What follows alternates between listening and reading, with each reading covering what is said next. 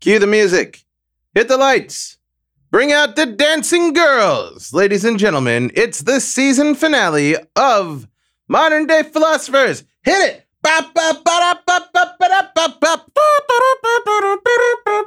It's the season 9 finale of Modern Day Philosophers. You may have been listening since season 1, or maybe you're just tuning in for this particular episode, in which case you think this guy is absolutely insane. It's the season finale of Modern Day.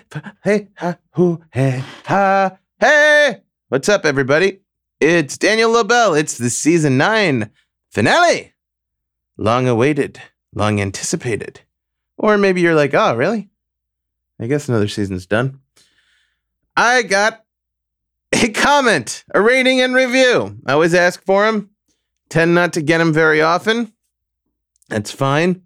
But when they come in, boy, I, I am excited. See, I don't think you get this from other podcast hosts. I think other podcast hosts take it for granted. They've got tons of ratings and reviews coming in. They're just, you know, rating and review mad. But me, it's uh, it's a rare day. It's a, the last one was April 21st, and it's now uh, the the one that came in was September 6th. How do you like that? Three days ago, somebody named Spshlad, S P S H L A D, or maybe it's Spshlad. They go, I don't know. Writes Danny Lobell, five stars. Oh, yeah, baby, that's the amount of stars we're looking for. He's very, very funny when he riffs off of his guests. Very, very fast and clever. Thank you for the LOLs. You're very welcome. Thank you for saying so. He has grown so much since the beginning, and it's wonderful to watch, in parentheses, listen to. It seems that since he got married, and now that he's going to be a father, he jumped to the next level of maturity. That's the jumping to the next level sound. It's like from a video game. He is so concerned about whether he will quote unquote make it. I believe he already has. Thank you very much. My bank account says otherwise. No, no, no. I'd be positive. Not everyone rises to the level of Chris Rock. I get it. And we need people who deal with those of us on a different level. And I believe Danny is the person to do that. Well, thank you. And he has made it. Well, cue the trumpets. It's season nine finale of Modern Day. Okay. Can't wait to hear the stories of the new baby. I can't wait to tell you about them. I'm so excited. We are six weeks away, I think, God willing, from delivery day. That sounds like it could be a movie.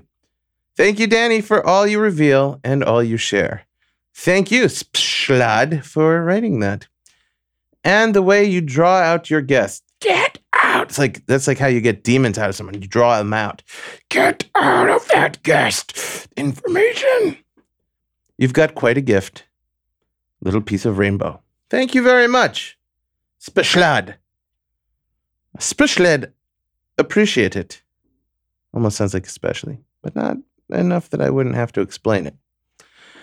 Well, here we are, folks. It's been another season, and um, I've got a beautiful. I really, I just want to take a moment on that because I read it kind of like funny, like it's not hitting me sentimentally, but it does, and uh, that was really nice. I read it twice, well, once on the show, but still, it's uh, it's a two-time read. And guess what? You could have yours read on the air as well. Just write five-star review on Modern Day Philosopher's Wall in the iTunes or Apple Podcasts store, whatever you call it now. And I would be very grateful and I will read it. Okay. So today's show features a famous author. Ooh, Lobell, you think you're so fancy now, having authors on your show. What do you think? You're a highfalutin intellectual?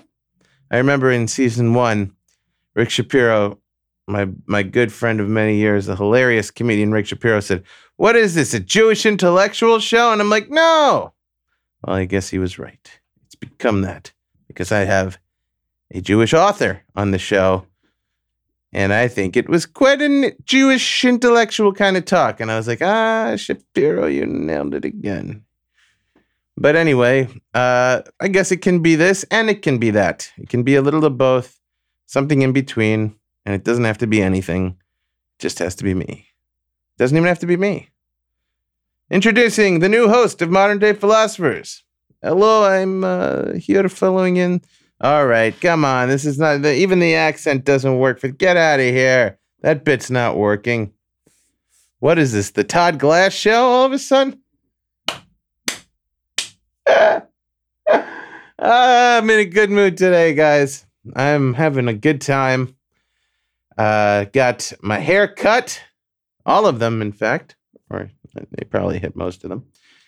And uh, I don't know, feeling good, keeping my vegan whole food lifestyle a going, and feeling energized, happy, um, motivated.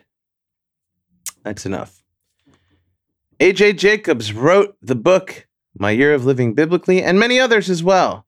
You may say, hmm, this interview sounds like it's got a bit of date to it. It does. I recorded it a year ago. It was on the memory card on which I could not access my interviews for quite a while. But there's eight more of these year old interviews to come, and I'll tell you what, they're pretty good. You'll like them. I'll pepper them into the next season. Maybe even some of them will come out in two years. Who knows? That's how we do it here at Modern Day Philosophers. The last episode didn't come out till the person was already dead. Well, it was never intended for the podcast, but I still released an episode with somebody after they were dead. I'm not proud of it. I should have got that out earlier. Um, but I had nowhere. I didn't know where I was going to put it. All right, enough excuses. This guy, AJ Jacobs, great author.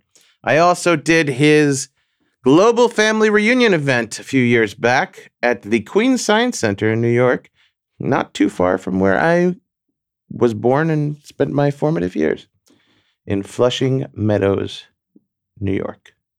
I think that's where that is.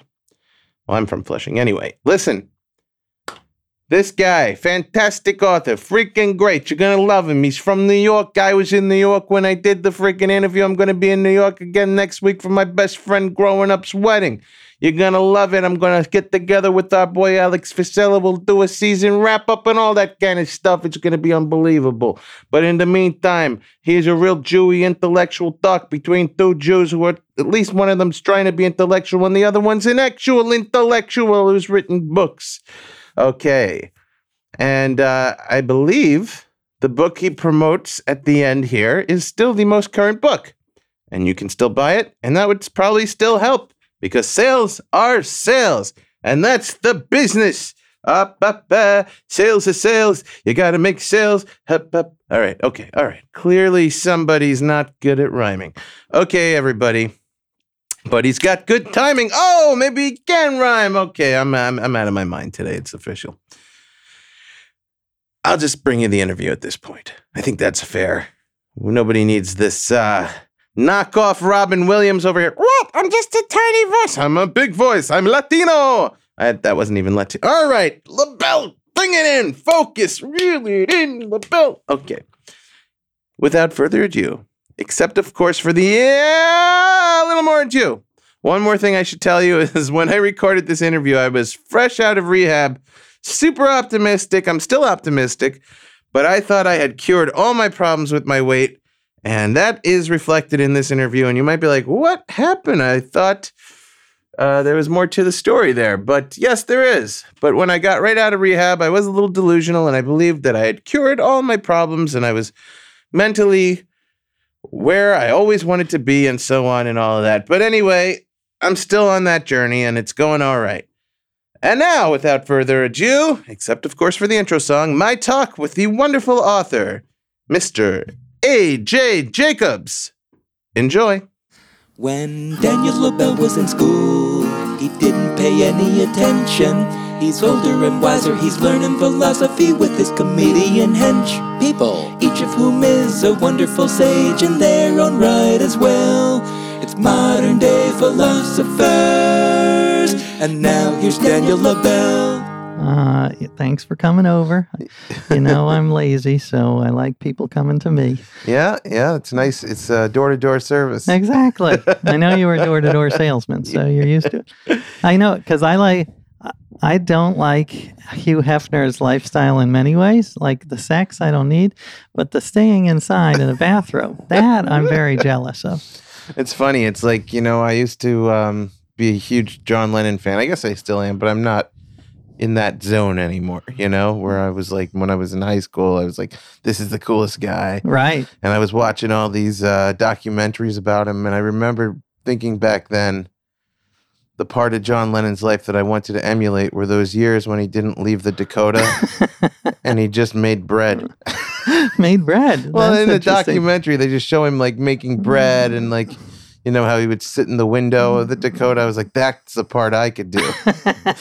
Is- you want to skip the rock star part and just go to the shut in part. I'm with you. I'm with you. It's, none of the none of the touring or. Off touring. It sounds terrible. I think know. I've accomplished it. I think I've accomplished that goal. That is good. Yeah. Yeah. Listen, uh, I'm impressed. A shut in is it's not easy to do. You, you know. You Yeah. you got to have some. And podcasting is an excellent occupation for a shut in. So that's yes. good. Comedian, not so much. Uh, I'm I'm looking around. Uh, we're in a room filled with your books. Uh, books not that you own so much as that you've written. Yeah, I'm totally self-absorbed. So uh, I have my own books on, but it's actually a lot are different translations of my books.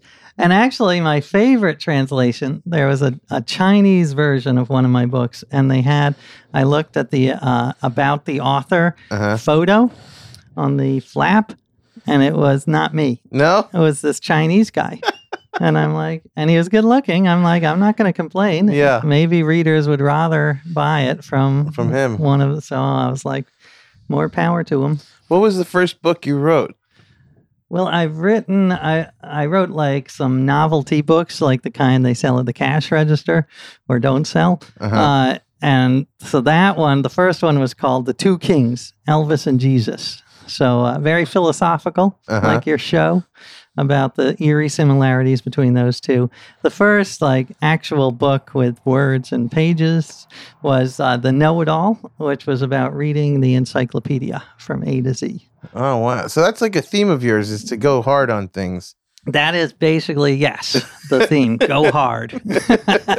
Because I've, I've, uh, you know, I'm a, I'm not. I was gonna say I'm ashamed to admit, but that's only out of courtesy. The truth is, I have no shame about it. But I've only read one of your books. No shame. Listen, But that is far more. That's more That's than one I've read of than, most people's books. Yeah. yeah, And like 98% of interviewers have read zero. So yeah. you are like in the elite. I'm actually proud of it. Which I'm- one was it? It was my year of living biblically. Oh, yeah, exactly. That's how I became aware of you, and it was a, a really good book. I really, uh, you know, it was a long time ago now that I read it, so I don't know how much I can pull out of my memory, but but I remember enjoying it. Well, And thank uh, you.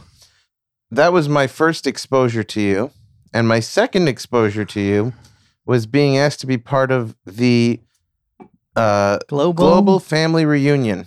I know. And you were, I was so excited to have you in there. And yeah, the premise of that was that we're all cousins. And now with technology, we can prove how we're related.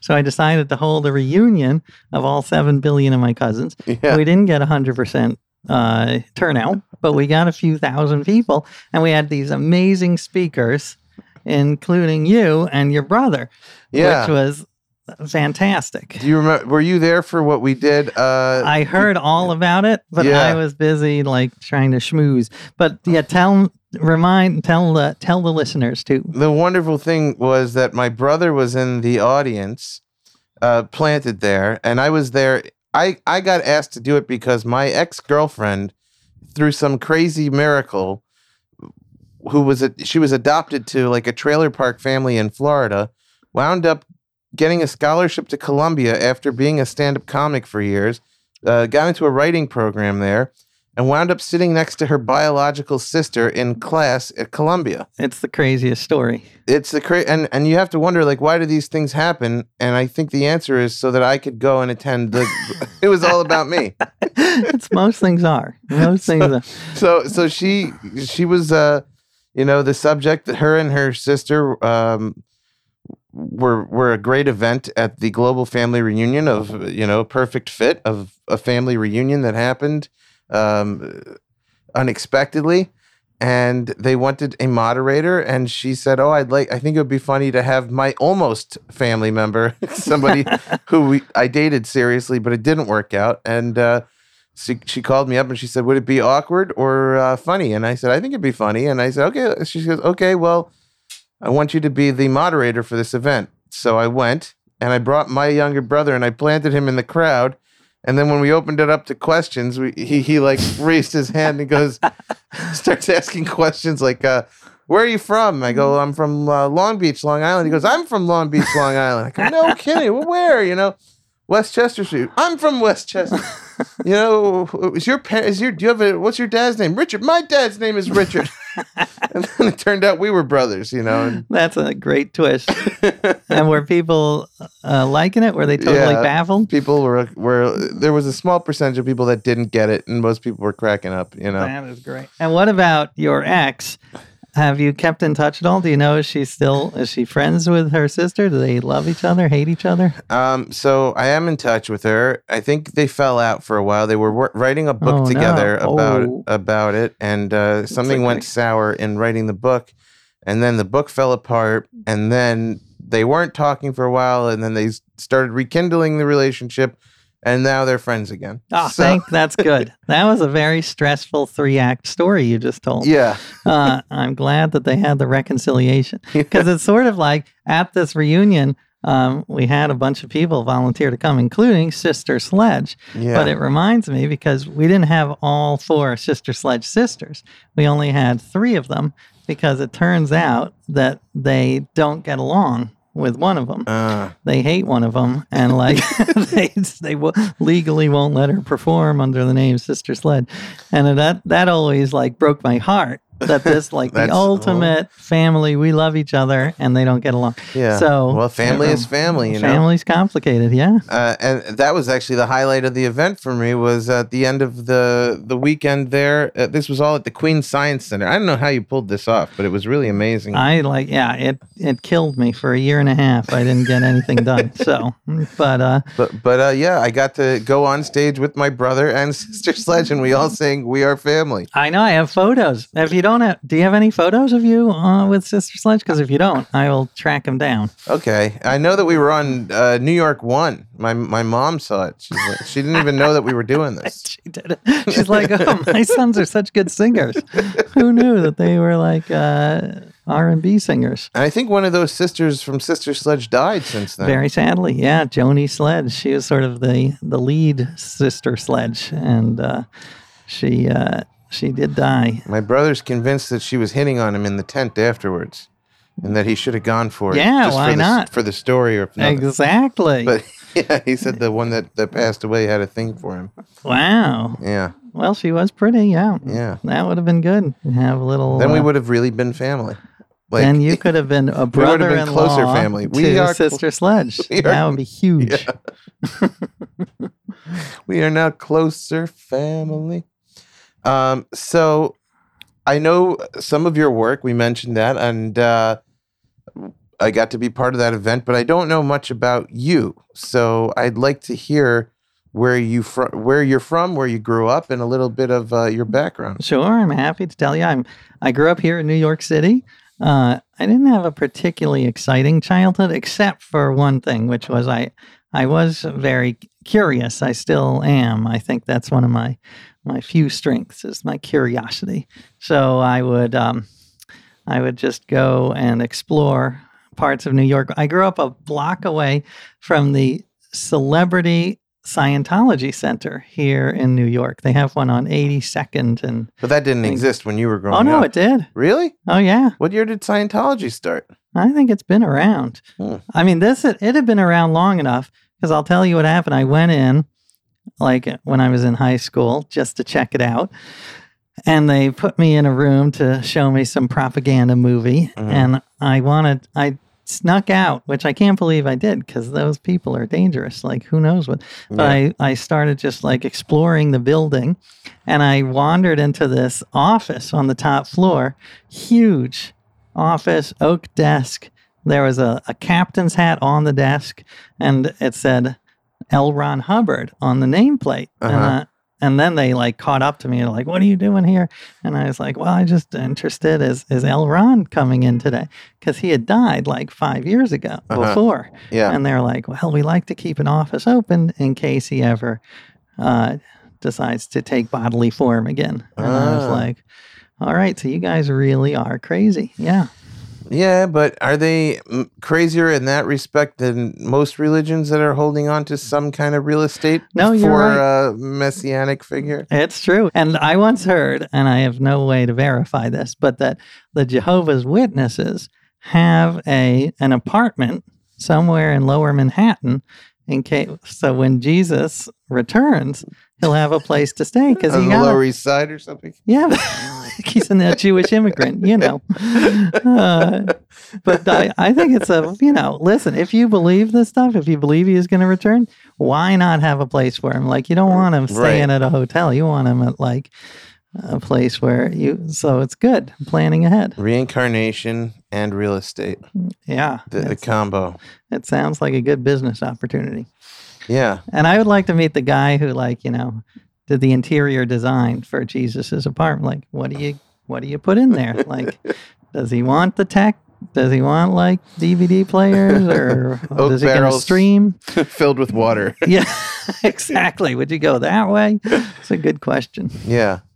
So I read my year of living biblically, but as I mentioned, my memory isn't so fresh. So I'd rather than stumble through what I remember, I'd prefer that you tell the listeners a bit about it because it was a fascinating book. Well, thank you, Danny. Yeah, that it came about because I grew up with no religion at all. I say in the book I'm Jewish in the same way the Olive Garden is Italian. Mhm. So not very. And I wanted to learn. I had a kid. I wanted to learn about my heritage, and I thought one way might be to dive in and live the Bible, like learn it from the inside out, Right. walk in the footsteps of our forefathers. And so I did. I decided to read the whole Bible and write down every single rule that I could find, which turned out to, as you know, be a buttload of rule, like hundreds of rules. And I decided it'd be interesting to try to follow them all. So the famous ones, like the Ten Commandments and love your neighbor, but also the the like the obscure ones, like don't shave the corners of your beard. Yeah. I didn't know where the corners were, so I just let the whole thing grow, and I had this topiary. Nobody knows. That's why the Hasidim have. Exactly. Yeah. That's right. They play it safe too. Yeah. It's all about playing it safe.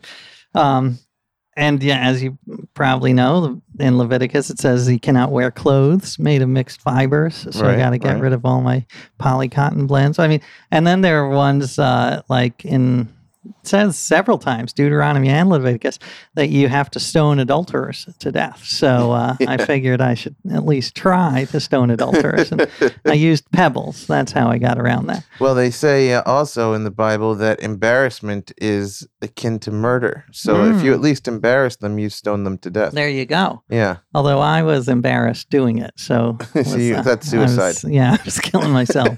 exactly. Uh, But I thought it was interesting at the end of the book that you were much happier. yeah, I think. Well, part of it was to find out uh, are there parts of religion that I'm missing, and I, and I did conclude there are some parts of religion that I like and that can make your life better. Some parts I am, I still think are bad for the world. Um, the parts I like, there's one uh, one of my spiritual advisors broke it up. He said there are three B's to religion: belief, belonging, and behavior. So belief in God, belonging to a community like that supports you, and behavior can be just acting ethically, thinking of others, not being a dick, um, and doing Yeah. the rituals too. So I love, I love the rituals. I love the um, belonging to a community. We we we are with a synagogue. Mhm. I still uh, don't have that first one, the belief. Ah. I know you are a believer, so I'm I'm, interested believer. to talk about that. But the uh, other B is belittling. Uh, That's the fourth thing. That's belittle anyone who does not agree with you 100%. that one you're not supposed to do, but sometimes people do it anyway. That is true. Yes, that is one of the downsides. There's a lot of downsides to religion as well as the good sides. Yeah, but I, I look at it like any other construct that, you know, when fallen into the wrong hands is going to be lousy. That is But- true. I agree. It's like a, you know, it's a tool and uh, it can be used for good, like the civil rights movement, or it can be used for evil, and Right. many examples of that. Anything where there's money to be made is going to get messed up, and you have to go back to the pure form of it. Yeah. Well, I, yeah, the money part is, I mean, the fact that churches aren't taxed is insane to me. You know, I remember uh, the one of my favorite movies growing up was Foul Play. Mhm. And I think the plot, unless I'm making it up, was that someone was trying to, uh, there was a radical group trying to tax churches and they were going to assassinate a bishop or something. And I, like the older I get, the more like those guys were right. I mean, I don't approve of assassinating bishops, but man, that is, think we could solve so many problems with the amount of money that would bring in. If you taxed them. Yeah, tax. So that's my social justice cause that I will never do anything about except complain and belittle. I'll just belittle. yeah, belittling is on both sides. You know, I was thinking about it this morning how I have friends who are like staunch atheists, uh, secular uh, Jews that I love, but they're so like anti-religious Jews, and it and uh, and then I have friends who are religious Jews, and uh, they're just so anti like. Not so much secular Jews, but they're anti-show business. Mm, And they like they, they think it's like all Really? this stuff is just like you know just total nonsense. interesting. And uh, so I I think it's you know it's a shame. I, I think I'm strong on both sides. You know Yeah. I'm like uh, Well, I gotta say, if you're a Jew who doesn't like show business, that's gonna be tough. yeah because they so just many they Jews. just see it as like uh, you know the undoing of. Uh, of the holiness of the world, you know, coming out of Hollywood, and it, it always irks me because so much good comes out of Hollywood too, and right. It's just such a just to collect it all and say it's all garbage and it's all ruining of Yeah. society in America. It's the same thing they say about religion, and uh, it's just such polarized opinions. And you, you know, it's it's America now. Unfortunately, is that people don't know how to uh, explore the gray areas anymore. I agree with that 100%. Yeah, I think that we definitely, I mean, that was part of the reason for doing this book on family was trying to point out, Let's plug the name of the book, by the way. oh, sure, thanks. it's called Danny. "It's All Relative." That's true. It's all relative. And the idea there was I was helping to build the biggest family tree ever. yeah, Millions of people. And eventually, in a, like a decade, we'll have a family tree of everyone on Earth. And so the idea was to try to break down tribalism, which I think is a huge problem Mhm. affecting America of the world now, and try to remind us that we're all like we share 99.9% of our DNA. It's just insane. And uh, uh, so, yeah, the idea of, um, as you say, there are lots of grays, right. and uh, let's try to be aware of those. Do you think that if tribalism were to dissipate, new kinds of community constructs would come up?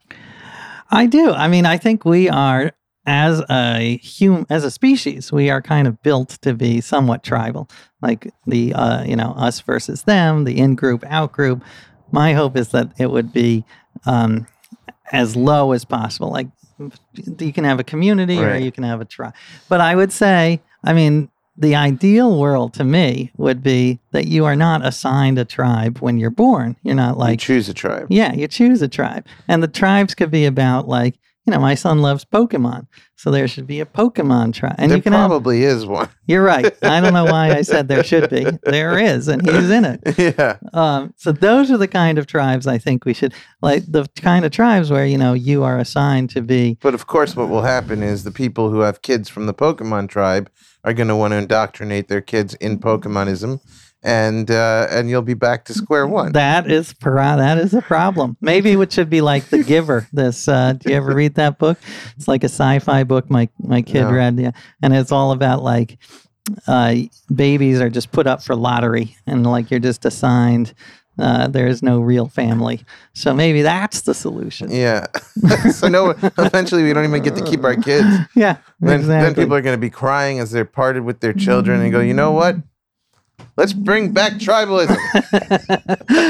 well, it is funny because I mean, the kibbutz in Israel, they tried to get rid of sort of the the traditional family and have this communal kids. Uh-huh. And from what I've read, it didn't work out so well. yeah. and they're people back to people like really like their kids. they do. Would I you like want to be 'em. parted with your kids? You know what? I, I think uh, I would. I yeah. I will tell you though. I think about it a lot because I am totally irrational and um, Yeah.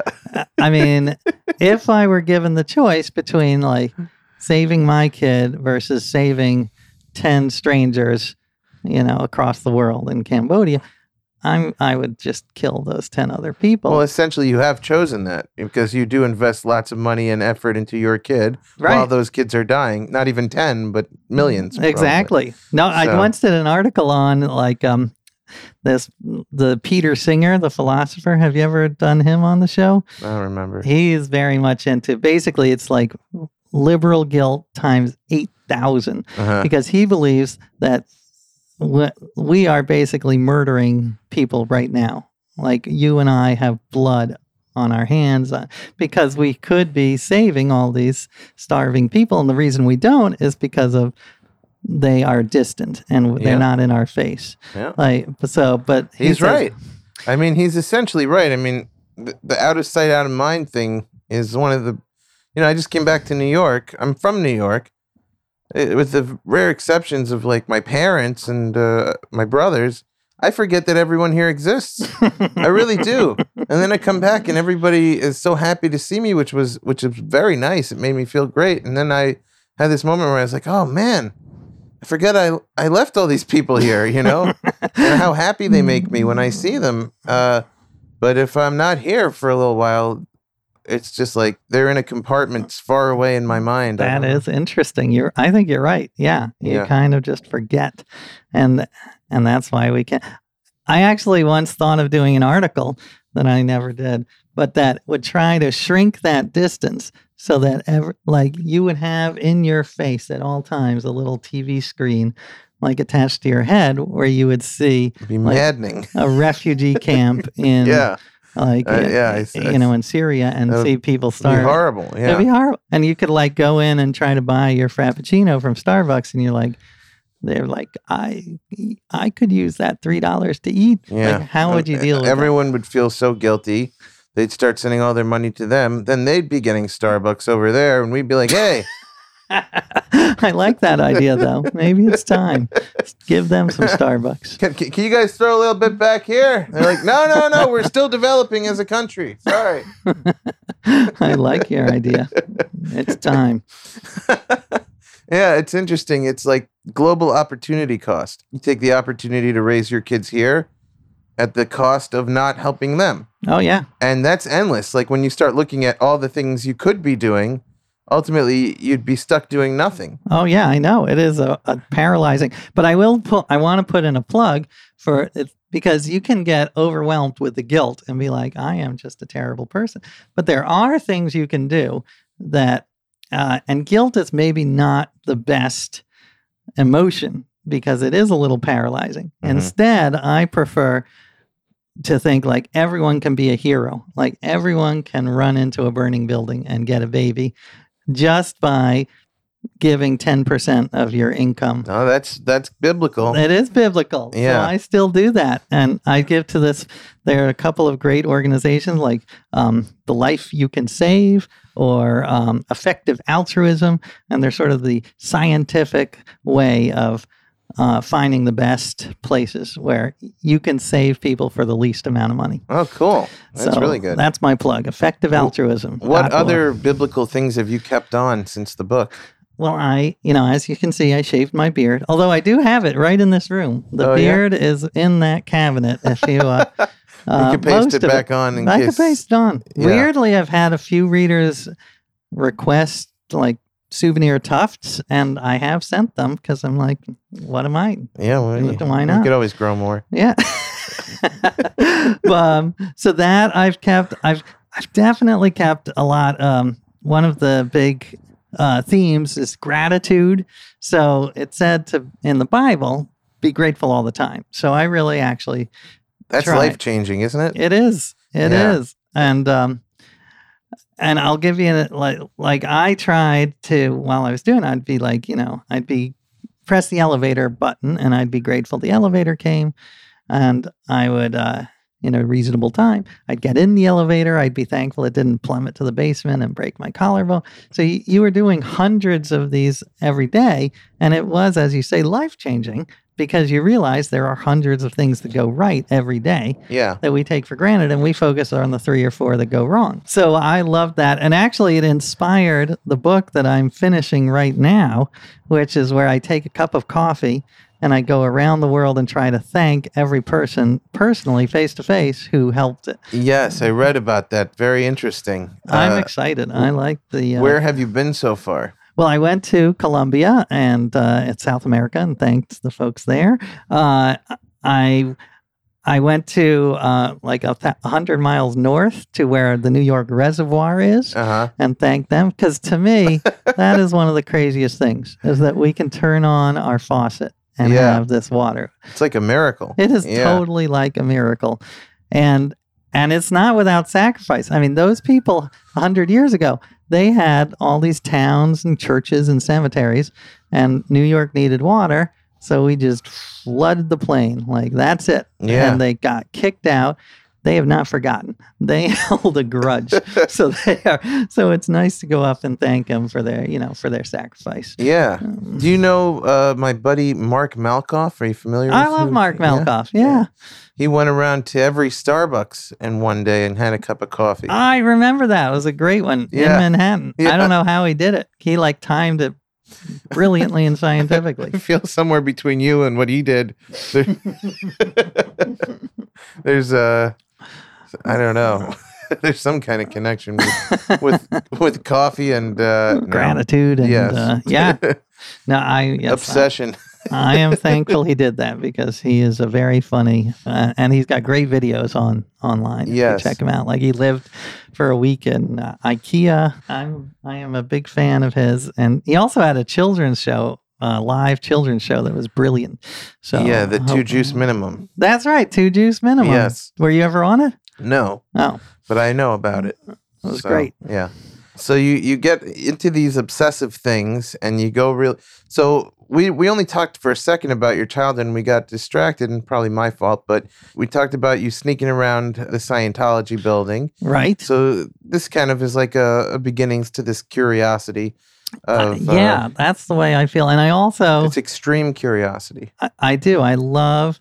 There's a quote. I once interviewed Alex Trebek for a magazine article. First of all, he's like the pottiest mouth. I've. He's like. He's like a hip hop star, like motherfucking fucking Really? bullshit. Maybe because he's had to hold it in for so long. Exactly. I think he was also trying to like you know get some street cred or It's- whatever. It's the Bob Saget effect. exactly. It is very Bob Sagetish. Yeah. So um, yeah, aside from his dirty mouth, he uh, he did have a quote that I always remember where he said, "I am curious about everything in the world, even those things that are not interesting to me at all," which I love because I do love trying. Like even this finding the history of water. Like when I first started to uh, research it, I was like, I could not care less about the history of water. Uh-huh. And then the more I got into it, like I could now like, you know, listen for that was actually one of my proudest moments was writing the year of living biblically.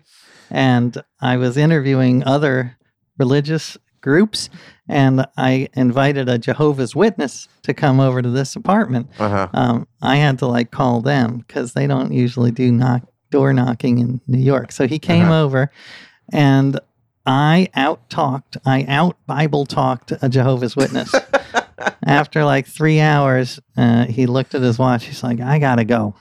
I can't talk about this anymore. You know what I'm remembering now is that your global family reunion, everybody working there was Mormon. You very true. harnessed the free power of Mormonism. I definitely was hooked into Mormonism for a little there because they are obsessed with genealogy uh, Uh-huh. for for theological reasons. They think that you have to know your family lineage to be happy in the afterlife. I thought you just did it for the free labor. well, I did. Absolutely. Yeah, My- they were volunteering. It was unbelievable. My brother Josh had this brilliant idea years ago, which was to start a company called More Manpower. and just and it's, Mormon it's workers. Mormon Power. And basically, what he would do is he charges for like you want to have your house painted or whatever. You pay my brother a, a lower rate than you'd pay painters. Then he goes up to Mormons and says, "Hey, you guys want to do a good deed? Go paint that house." and then they, he, he harnesses Mormon power. that is very smart. I like that. And th- they are they are incredibly organized and they, you know, they live up to their stereotype of being nice. So it could Yeah. be good. Yeah, I mean, I I've I've thought of the same idea, but with working out. Like, you know, get people because there are all these people working out and wasting all this energy on. Oh, like, I've thought station. that too. Yeah, that's Yeah. crazy. Like, why are these people exerting themselves and not producing anything? Exactly. So Yeah. make them like your workout as you go and build, help build a homeless shelter for uh, an, an hour. So funny the- that you said that because I just yesterday told my brother because I'm always coming up with ideas along the, the line of what you could do with people working out, the energy, the exertion in gyms. Because for a long time I didn't like the gym. Now I kind of like the gym because I'm started working out. But I was just always thought this is so archaic to see so much energy going into no productivity except for personal, you know, you know, fitness, whatever. But Right. So I'm always coming up with ideas, uh, and I won't go back to yours in a second. But I just because you triggered, it, I got excited. Yesterday, I told my brother, who's a chef, the same one with more manpower, that he should open up a restaurant called Break Even, and it's a gym, but everything you do, uh, the more every calorie you burn off, you're allowed to reabsorb, and at the same time as you work out, you're making the meal because, like, if you're on the bike, it's attached to a mixer. Uh, if, if you're on a uh, treadmill, you know it's a it's attached to a peeler, you know, like a potato peeler, and and you have like a food processor one, and there's all, a butter churning one. There's all these different. I'm in. Tell me where to invest. and I love this. And then when you're done working out, you only get the exact amount of calories that you burned off right. Uh, from the kitchen. That's ingenious. Yeah. Is he going to do it? He's well, gone- he was just cracking up at the idea, but I don't think Uh, we, we, all we, right. we mostly don't do anything. We just talk well, about it. hopefully one of the listeners will steal your idea because it's a brilliant one. I love it. Thank you. And um, yeah, it kind of reminds. Oh, what was I gonna? I You were going to tell me about your gym idea. I know. And what was it? I had one, but now your brilliance has uh, I'm has sorry. overshadowed I apologize. No, I- that is quite okay. I'll continue on about my idea as you think about yours. okay. I just think it's funny if somebody doesn't work out too much, but they're hungry. And at the end, they only just get a little ketchup. exactly. Listen, that's what they've been. Oh, I do remember. I remember researching. Uh, I once wrote a column for a magazine, um, and the theme was basically the uh, the good old days sucked, and that life was really horrible a hundred years ago, which Mhm. I believe very strongly. And uh, but one of them was about exercise, and the origin of the treadmill was that it was in British jails the prisoners were made to go on the treadmill like for six hours. It was it was ruled as cruel and unusual punishment in like 1901 and outlawed. And now people pay like you know. and now you have one sitting right next and now I have one right here, which I do go on every day. So I'm a prisoner. I am my own warden and prisoner. yeah. Yeah. Yeah. Isn't that funny? but you know, it's a, it's also a nice perspective on when you think about the negative aspects of life and how like something that you could perceive as terrible may actually be excellent. And this was once like a torturous thing. Right. Now people pay high monthly premiums to go and use them. Exactly. I'm a big fan of reframing. I have in one of my books, I talk about, um, you know, I was being, uh, I was trying to be less annoyed. Like that was sort of the theme. And I was, uh, I got stopped at airport security and they, you know, did my pat down Uh-huh. and I made a conscious choice. And I'm like, objectively, it's a person touching my body, which is the same as a massage. So I'm going to reframe this Yeah. like and just try to get into it and be like, all right, this is a massage. I'm getting a free massage. It's great. It's not so bad. And it made it so much less stressful. yeah. So I agree with you. It's a lot about your perspective. Yeah, most things are are good. In fact, I believe all things are good. And I had this thought the other day. I was thinking I believe in God. And what do I, and and my understanding of God while it's more complex than what I'm about to say is that it's pure goodness. God God isn't a human in any way. God is is an energy. God is, you know, a connectivity, but but uh, it- it's a creative force that's only good. Mm, And then it says in the Bible, as you read, that man is created in the image of God. So Right. that got me thinking. That would make man only good, right? Man can Right. only be good if if man was created in the image of pure good. So then I was thinking, that means that everything everybody ever does has to come from a good place. And I started thinking about it and it and it works out. Like Hitler was coming from a good place. Like Hitler wanted to create a perfect society with no genetic flaws, with a great economy, with uh with you know right. with lots of everyone having lots of space and land. His execution is obviously what we know as evil, but it took his brain tricking him to believe that he was coming from a good place. Everybody ha- who has ever done anything wrong has justified it. Well, all right.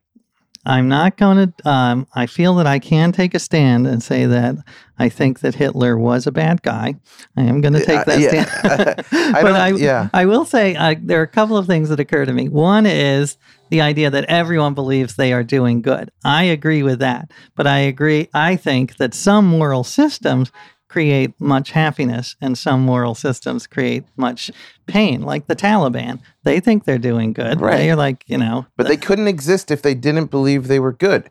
So it, it really works out to the equation that everybody is created in the image of God, God being pure good. And it- the only way to to def, defy that is to pervert your idea of good. But you cannot actually want to do bad unless you think that bad is good. That's an well, it, mm, I. It's an interesting one.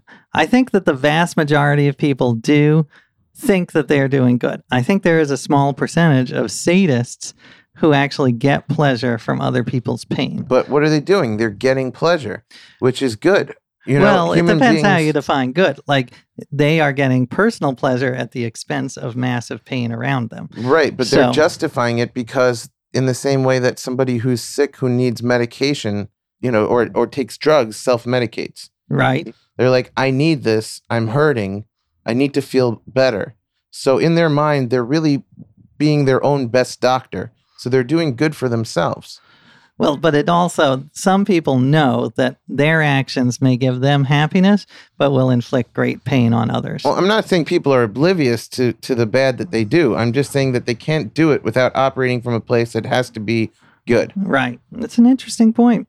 I mean, the thing is, I think where we differ is I don't buy the very first part of your premise Right. where that. But you don't need to buy it for for the for the second part. You don't need to to to to. It doesn't have to come from the same place to come to the same conclusion. You know what I mean? Well, I would say here's I don't believe that God is I, since I don't believe in God, I don't believe God is the manifestation of everything good. And I don't believe humans were built in God's image. So from there right, right. I, but what- but but you can still take the second part as a standalone. I can yeah, well I can believe that most people, vast majority of time believe they are doing good. But I think that that uh, many times they're mistaken.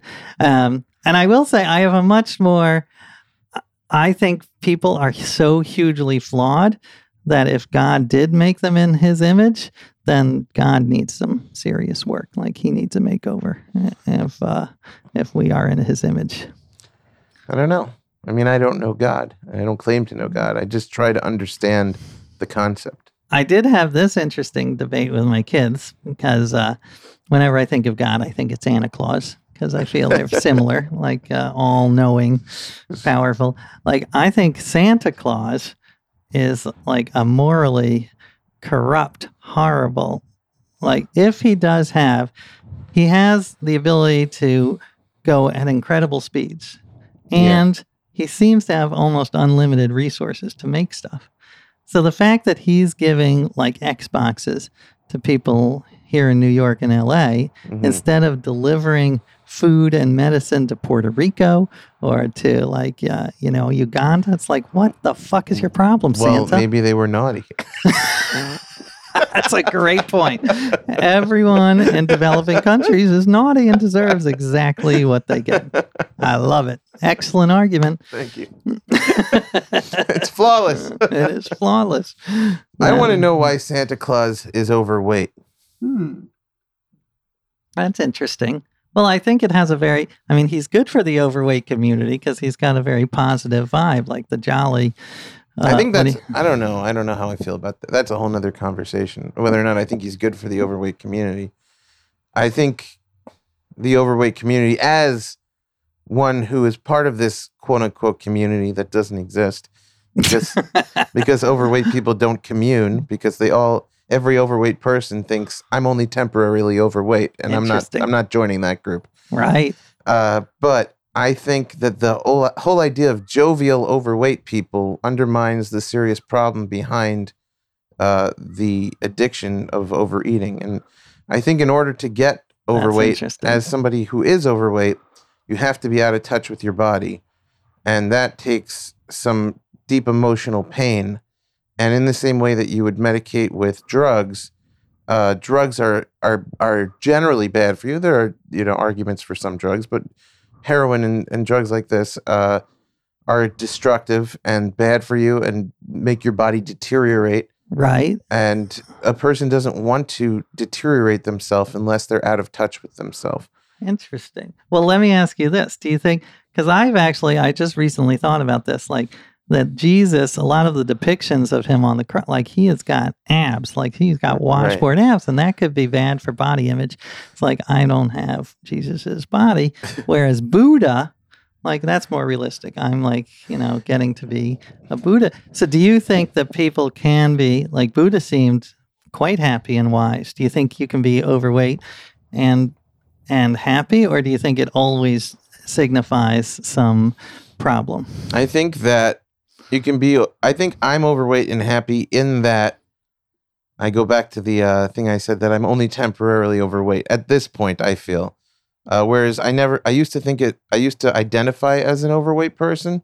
I now no longer do. I think you know I'm I'm losing the weight, but I'm not losing it in a way where I feel like it's dire and I have to be on this diet or that diet. I'm losing it only because I've completely lost interest in uh, in food as medication. Interesting. So I've uh, I'm eating in a normal, healthy way. I'm in touch with my body for the first time in maybe my whole life that I can remember, and uh, and I'm on- I'm eating until I'm satisfied and I'm done, and I'm I don't have cravings to eat anymore because I don't have that void inside of me anymore. You can be temporarily happy as an overweight person, or you can be happy drugged up on anything. Hmm, true. Um, but there's still a part of you that's needing work. right. Yeah. See, I don't know this the science behind it well enough. Um, my totally lay and uninformed uh, view was that some people just have a metabolism that makes them overweight, and it's like that they that they shouldn't be blamed. It's not something.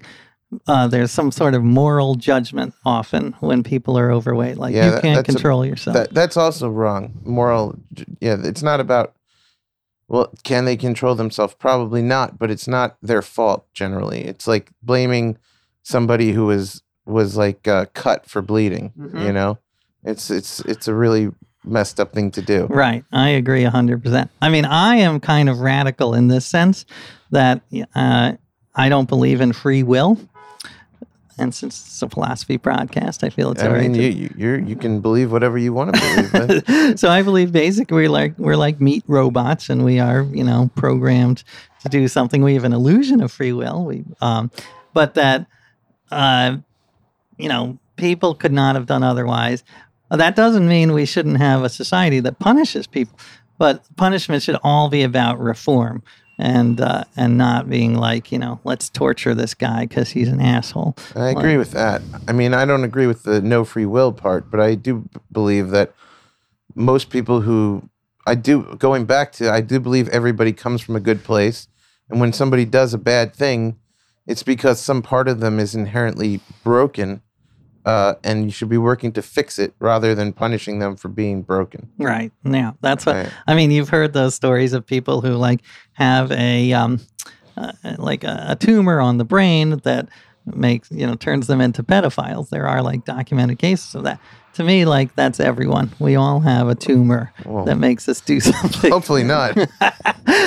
Everyone is a pedophile. That's my. Do they say that when they scan you? Like, uh, I've got bad news for you. You have a tumor, and they go, "Oh, it's horrible." Well, it gets worse.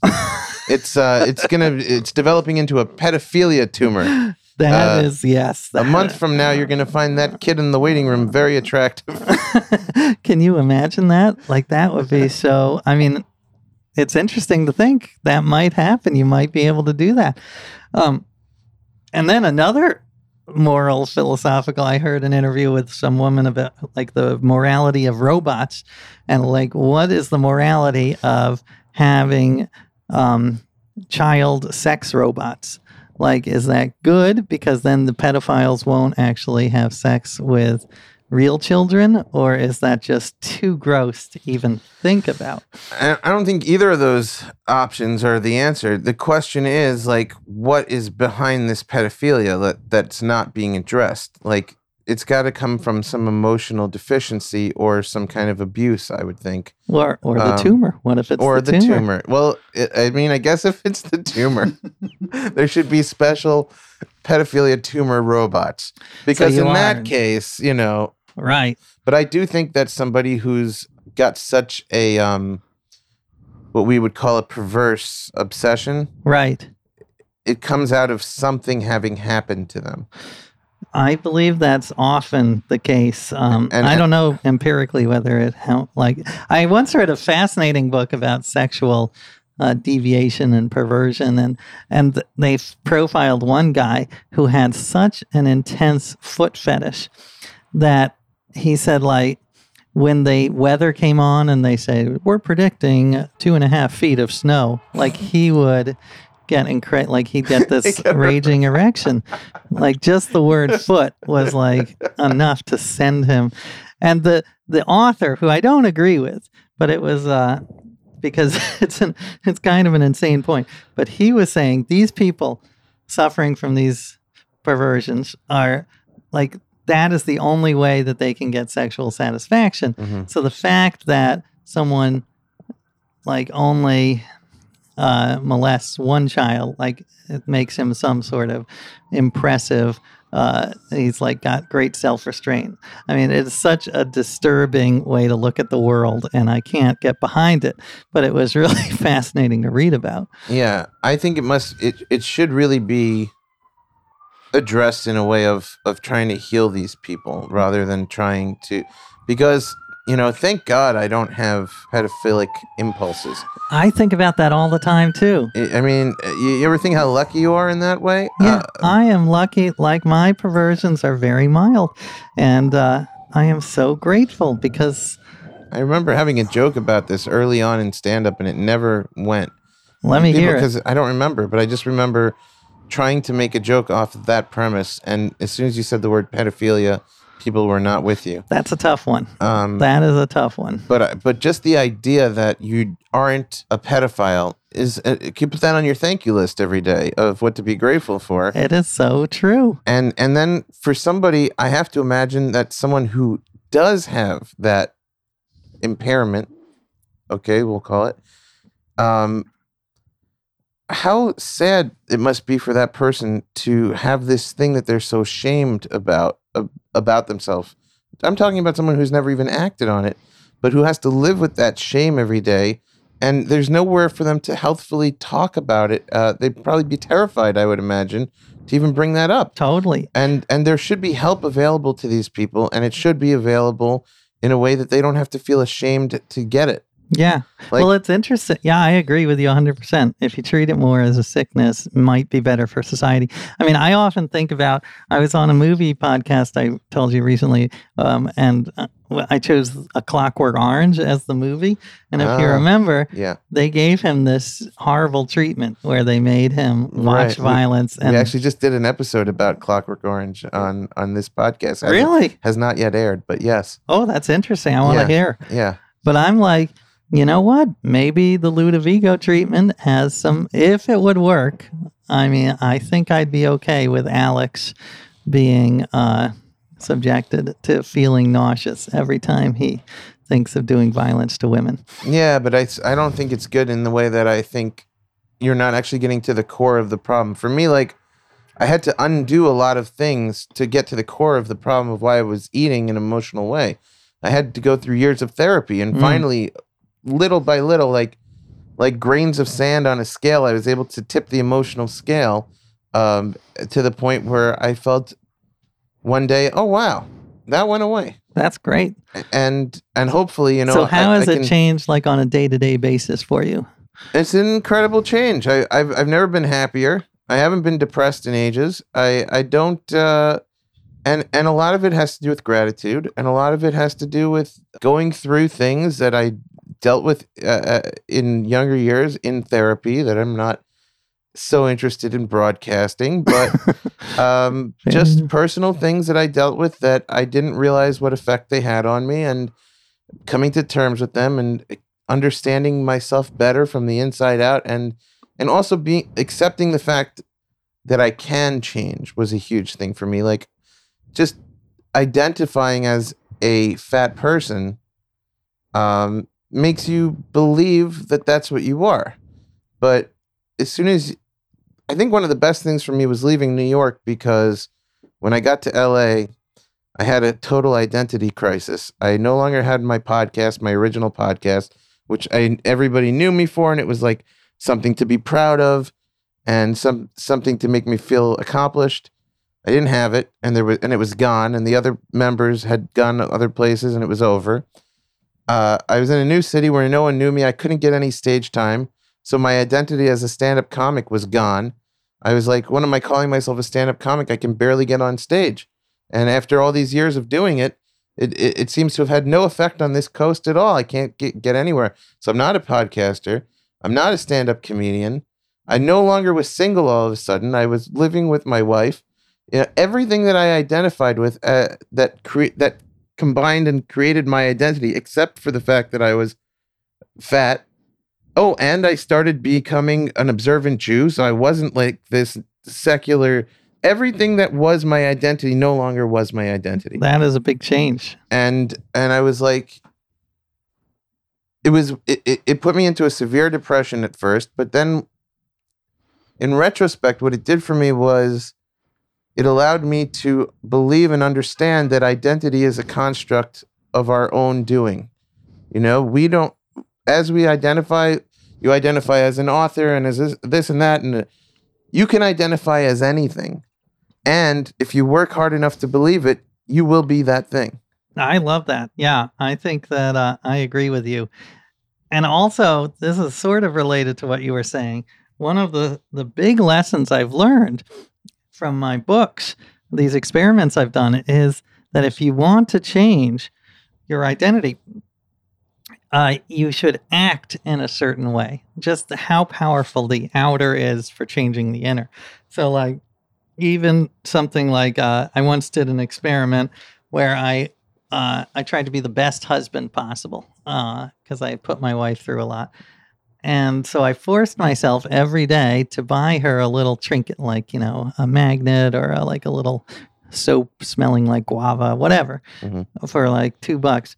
And by giving that gift to her every day, it tricked my mind. And I'm like, oh my God, I love my wife so much, which I do Yeah. but it made me love her more just the actions so this idea of it's easier to to act your way into a new way of thinking than to think your way into a new way of acting yes. so to me that was very powerful in uh, in, in like you are not assigned an identity you can change and one of the best tools for changing is to pretend, Yeah. and then you will become that. Yeah. It's crazy. Identity is so malleable. It's it's insane. It is. I agree. And what you did was like operating on two levels. One, you were changing your behavior, and two, you were giving.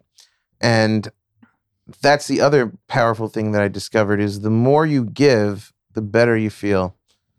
It's just the the only. I had this argument with somebody. I go to uh, pray at this synagogue most mornings. I love it. It's like a, a meditation to start the day. And this not even a friend, somebody who I met for the first time at a dinner table, told me I would never go pray there again because every few minutes somebody comes up to you and asks for money. And I said, that's why I like to pray there because, you know, the 10%, you know, you're supposed to give 10%. I started doing that. Right? I'm like, it's so it couldn't be easier. They're making this so easy for me.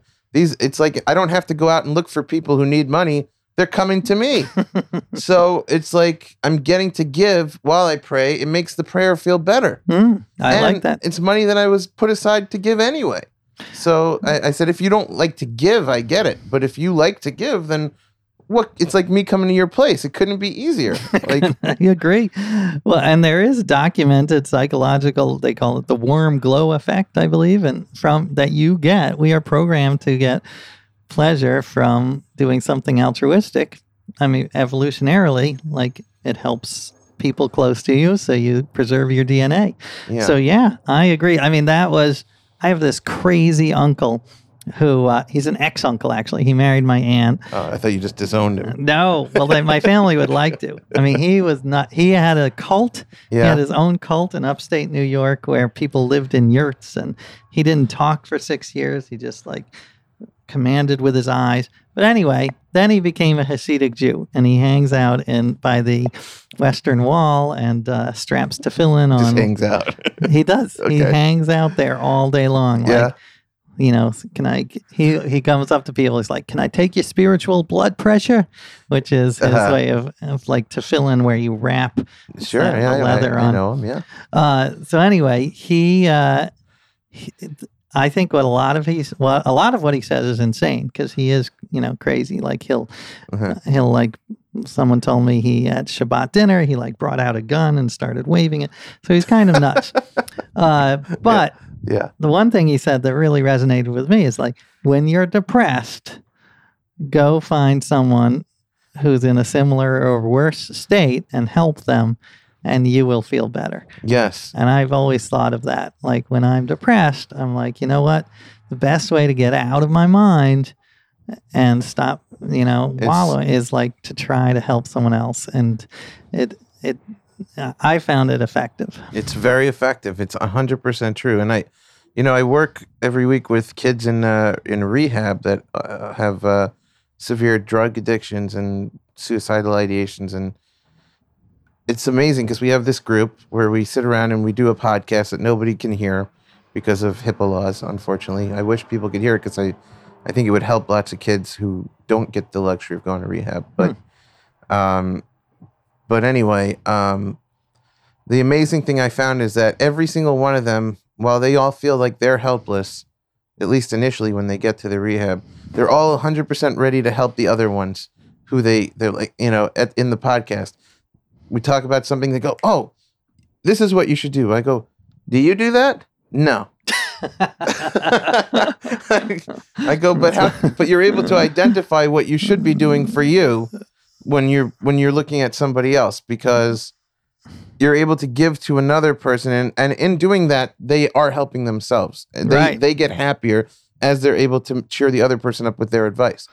That's so, that is so interesting. Yeah. Sometimes you can't even see the nose in front of your face. Yeah. Uh, now, I will say, I'm exci- I'm a listener and a fan of your podcast, so I am dying to know who my assigned philosopher is. I have been. and uh, and we will get to that in just a second. all right, I didn't want to rush it. No, I no, but want to. I, I do want to ask you. Did, uh, I didn't get to ask much about your childhood. Did, are you an only child? Are you? I have a sister, older, two and a half years. She lives in New York. She um, she lives two up store floors down from my parents in their uh, building that we grew up in, Oh wow. and um, yeah. she, she didn't get too far away, huh? She Well, how, how far. away are you? I'm like a half mile. I'm across the park, so I'm Hey. I'm the real rebel. They they Yeah. must have done a good job raising you guys to keep you this close. You know. I know. I think about that all the time. I'm like, I'm terrified that my kids are gonna. But you know what? By the time they get to the age of moving out, like we'll all ha- be having virtual reality dinners anyway, so they could live in Kathmandu and it won't matter because That's we'll not the same because if you get in an argument, they could just tap out and disappear from the table. maybe that's not a bad thing though. Well, then you never work out the whole thing. Yeah, Get- I guess you know, so. You never get to that full house moment at the end of it. Yeah. they love Full House, by the way. Oh, really? Yeah, it's funny. What are your f- folks? What did they do? My dad is a lawyer, and uh, one thing I admire is two things. Well, several things. He loves his job. He find like most lawyers don't, but he loves it. He loves mentoring people, which I think is lovely. Mhm. And he's also got some weird quirks. Like he is very proud that he wrote the law review article with the most footnotes of anyone on earth. Like uh, 4,812 is his official record Wow. and it is um you know it is an accomplishment it is uh an absurd accomplishment Yeah. but it is an accomplishment and i i respect him for that And what about your mom? What did my mom was uh a teacher she now does jewelry um she was a science teacher for middle grade and actually she had an excellent strategy that because she would teach science through food and Mm. you know kids love their sugar so it would be like she different types of rock like igneous or um, sedimentary rock would be different kinds of fudge so uh, you know she was a very popular teacher that way Uh, and what did your sister wind up doing? my sister for a while worked for um, human rights watch and other human rights organizations Uh-huh. now she's a full-time mom to her uh, her two daughters who are delightful I'm curious about this because I'm wondering where this insatiable curiosity that you have came from. Well, my dad, I, I mean, I he is certainly an intellectually voracious person, and my first book, as I mentioned, was about reading the encyclopedia from A to Z, and I stole the idea from him. When I was a kid, he started to read the Encyclopedia Britannica, but he did not finish. He made it up to like Bolivia, somewhere in the B's, Mm-hmm. uh, and because he had a life, you know, he had Right. kids, and uh, but I thought You the said, idea. when I grow up, I'm to have no life. That I'm- was my goal. I'm gonna have nothing but time to do ridiculous stunts. So yes, that was uh, he was the motivation for that, and I do love that he is. You know, he lo- We both have that like, uh, just love of learning, and when we would go on trips, he would, um, you know, we would get to a site and like the Coliseum or whatever, and he would just spend the whole time reading the four pages in the guidebook about it and look up Yeah. for a second and be like, okay. I'm the total opposite. I, mm-hmm. I like to read as little as possible and mm-hmm. experience as much as possible. Interesting. But but now you have a book out in on your shelf of a called The Know It All. There you uh, go. Which I I'm not familiar with. Well, but, that's uh, the encyclopedia one that we were just talking Oh, about. okay. So there, That- that's that's your completion of your father's work. Exactly. That's Wow. it. And uh, and of course, you know, part of the lesson was you can never know everything. Um, but I did gain some wisdom from. I, I I will say people ask how much do I remember, and I would say like less than one percent. Yeah. And unfortunately, a lot of what I remember is totally uh, useless information that I wish I didn't have. Like, you know, opossums have 13 nipples uh, arranged in a circle like Wow, that. I can't get out of my mind. And uh, there's a philosophy one that I can't get. Rene Descartes was a great philosopher. Uh-huh. He had a fetish for cross-eyed women. We were just talking about fetishes.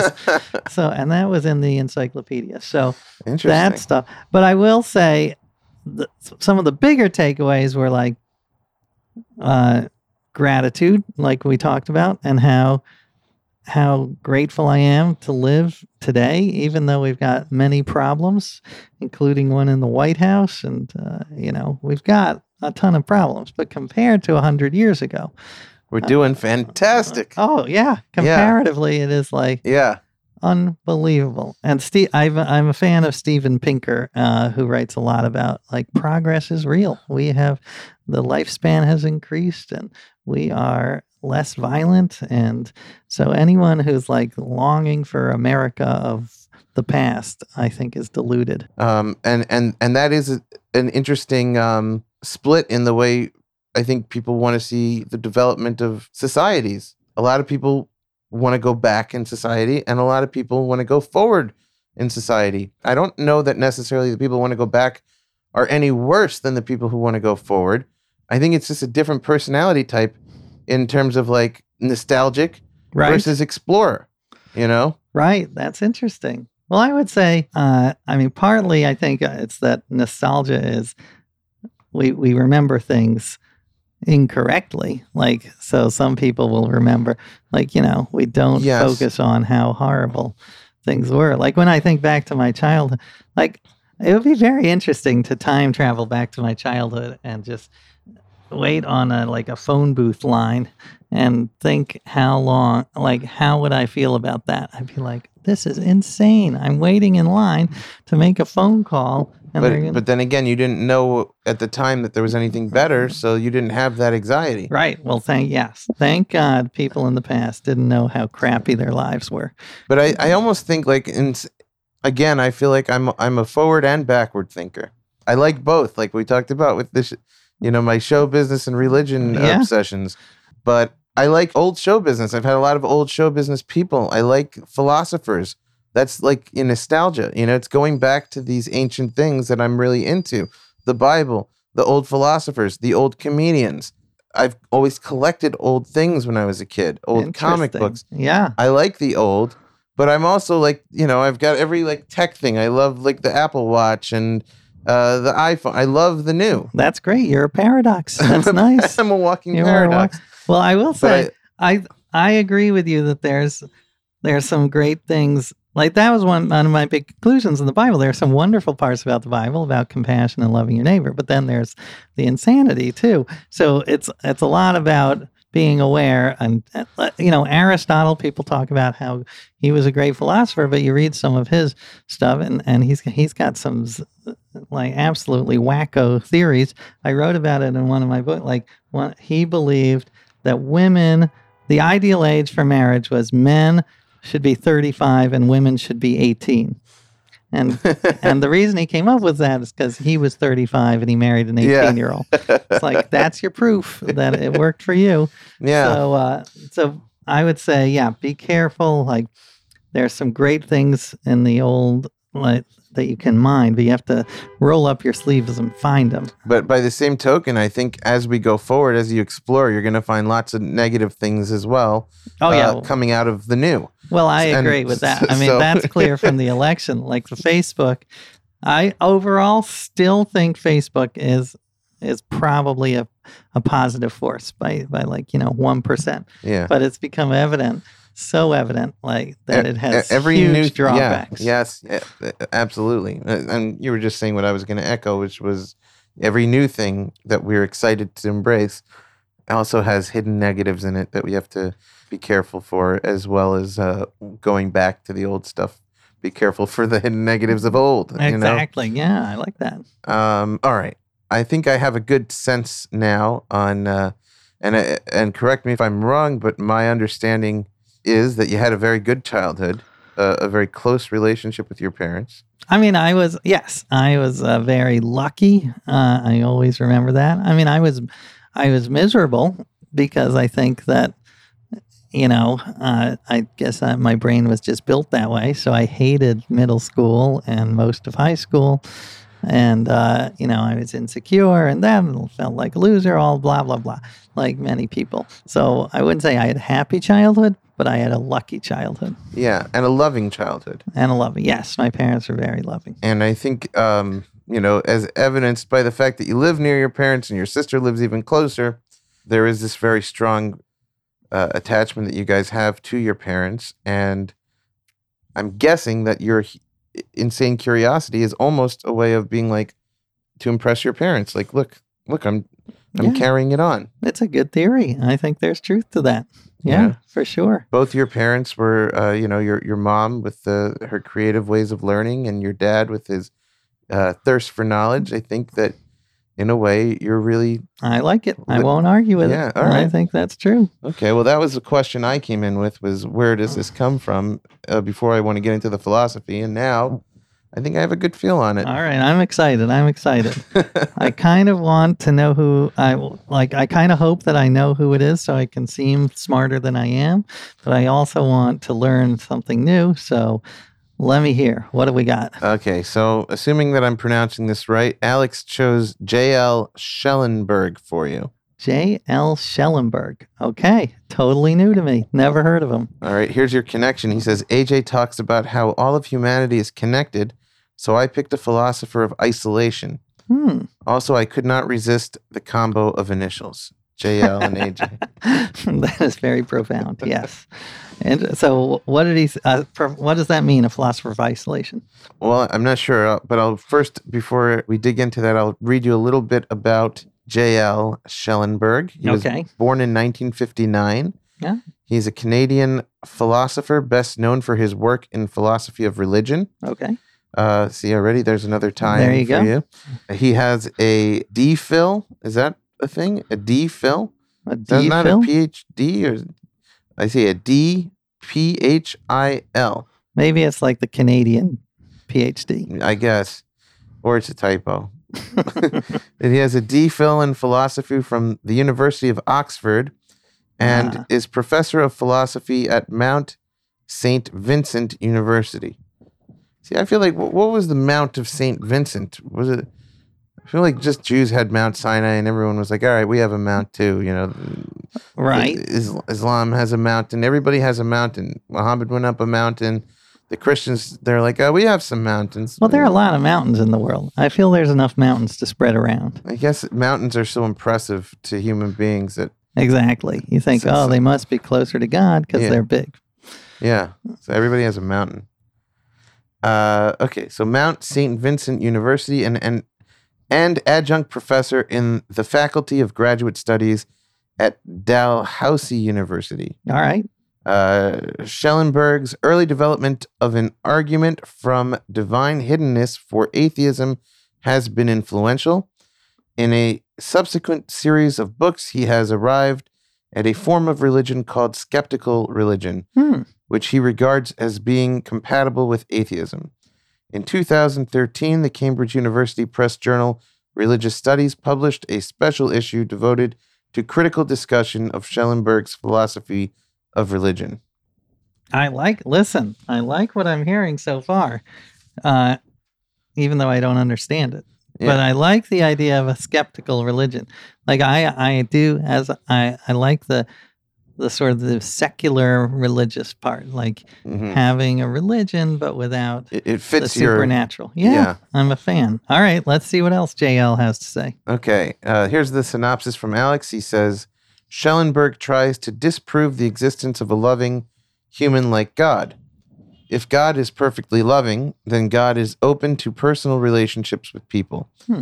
If God can have personal relationships, then no one can be unaware of God unless they resist him and the concept of universal love.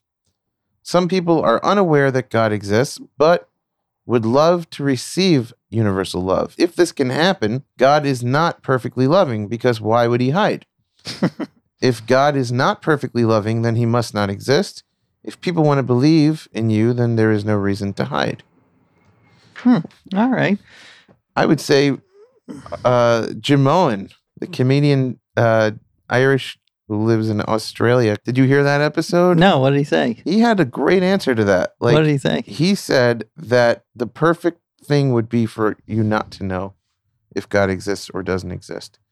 Because if you if you knew that God existed, there's like no free choice or whatever.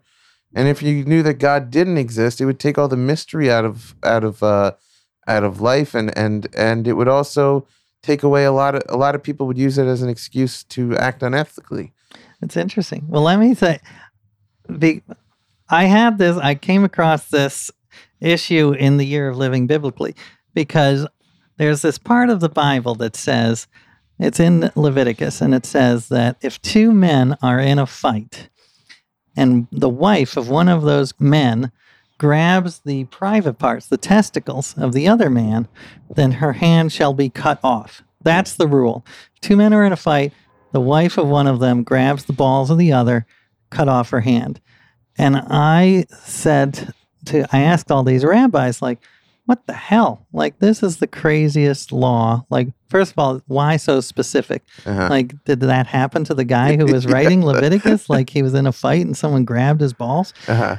And secondly, um, you know, what's going on here? So, one of the answers I got commonly was that it was uh, something far more broad, that it was don't embarrass.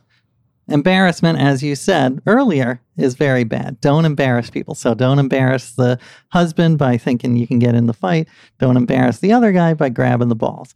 And I was like, all right, I understand don't embarrass is a pretty good message why don't they just say that? Why don't they just say, don't embarrass your loved ones instead of don't grab the balls? It's not as poetic. Well, that's what they said. The rabbi, one of the rabbis was like, well, because that's too easy. You need, like, life should be a mystery, a puzzle for you to figure out. And it's an interesting point. But I, I wonder why? Why should life be a mystery? It, why wouldn't God like, why is he playing games with us? Why doesn't he just tell us? Wouldn't that make for a better world? I don't know. It's a good question. Um, well, you're a guy who loves to uncover mystery, and uh, even when it's something you said that doesn't interest you, it winds up interesting you. It's true. If that was removed from you, would life still be as rewarding? It's a good question. I mean, because I do love some types of mysteries. On the other hand, like I get very stressed out watching mystery movies or even most movies. I don't like this the feeling of suspense. I find it stressful. Like in a romantic comedy, Uh-huh. I'm watching. I love that first act. They're falling in love, having a good time. Uh-huh. Second act with all the problems, I get super stressed out. like I think that I would be okay with just the, the lo- first the love. Yeah. and maybe uh Maybe we should let this siren pass. oh yeah. That is a loud siren. This would, you know, this is Jackie Mason's. Uh, when I did the podcast with him, his philosophy for the best podcast in New York is to have ambient noise. You have to have the sounds of New York, otherwise it could be recorded anywhere, and that's not as exciting for the listener if as if they know that it was recorded in New York. Although it's pretty easy to download like New York sounds, I would imagine Yeah. there's like somewhere. Uh, but anyway, yeah, sometimes I feel I would be happy with no mystery at all. Like, you know, so it's sort of the way that people in New York, you know, they say, oh, I love the seasons and, you know, I could never live in LA because it's nice all the time. Uh-huh. Like, you know what? I could. I don't, I would be fine with not having like, you know, 14 degree days. Yeah. So uh, it, it, it is an interesting philosophical question. Do you need the bad to appreciate the good? Yeah, I, I, I'm, I'm on the um, side of yes. My biggest problem with LA is the consistently good weather. Really? Yeah, I mean, it was it, it used to drive me nuts when I first moved there from New York because it hit me one day that there was no good weather in LA. There's just weather because without bad weather, you have nothing to compare it to, Hmm, and you don't as, appreciate as much good weather. right. And then, like, whenever it would rain or something in LA, I loved it because that became good weather. right. Because what makes one weather better than another? It's just that it's exciting to have. Yeah. You know, That's an interesting point. so good weather is a relative term. It's just either you have weather, which is just one kind of weather, or you have a weather that you look forward to, which is good weather, which for me is now rain. Right. It's the anticipation. I mean, uh, well, it's almost like there's, um, you know, the philosophical problem. Like, if you could choose to be in a constant state of the best orgasm ever, Yeah. just for your entire life, the universe was just one big orgasm. Like, would that be a better life? Or is it like, you know, the anticipation and the chase and all that business? Again, like you'd be waiting for the high, I think. Like once you're on that it, that becomes the the the new like plane of You oh, the so new level that would be the normal, and you'd want. I would be interested in testing it out, though. I would like that. I would like to do the empirical test, because you would like to test everything out. Well, true, but this one in particular, like I don't want to test out the opposite of like you know life Right. as the most painful. But if give me a, a year of like full on blissful orgasm, I would I would like to see how that would go. I think eventually it would just become your state of being. Let's try it. Uh, yeah, that's not up to me. All right, AJ, your year starts now. year of living orgasmically. I do think in like, you know, 50 years, that will be a choice. I do think, because like, you know, they've done that to rats where they hook it up to like, you know, if they press the lever, they get like this Right. little orgasm. So you'd think it possibly could happen. the shit they've done to rats, you know? I know. Sometimes, I mean, some, sometimes they probably have a very happy life. Like if they do the, the constant orgasm for rats, but Maybe, or maybe they're just like addicts at that point, you know, and they're like true. They're like dying for a rehab, but it's Mhm. never coming. and then the you know the rat in the cage next to them, it's getting tested for beauty products. Is like, why couldn't I have been in the orgasm uh, tank? Exactly. Um, I have a paragraph by JL for AJ. Uh, if you don't mind, uh, I would love it. reading it here Oh, okay. under where it says a paragraph. Many religious writers have held that God would wish his existence to be obscure. Why would God be hidden from us? Surely a morally perfect being would show himself. The weakness of our evidence for God is not a sign that God is hidden, it is a revelation that God does not exist. That's interesting. Yeah, so basically, why is God so coy? Like, what is his problem? Uh, like you know why he's he's kind of lying to us he's like just get out there. Uh, i mean it reminds me of an article i once did called radical honesty hmm which is this guy a, a psychologist in virginia started it and he believes that we should never lie but he, even more whatever comes out of I mean, whatever's in our brain should come out of our mouth. Like that is No the- filter. no filter. Like and so he would say he would agree with that that like god is being a jerk for hiding himself for filtering. for filtering and this guy even thought like uh, when i interviewed him like he would fart and uh, because he's like he felt that suppressing farts was like dishonest How did you feel about this whole thing? Did you feel at the end walking away that you you, you agreed with? I, I would imagine not because you're not farting through the interview. I have held it in, and it's been very painful. Uh, but I would say there are parts of his strategy that I, I did adopt and made my life better, and many parts that that I think are horrible, like the grays you were talking about.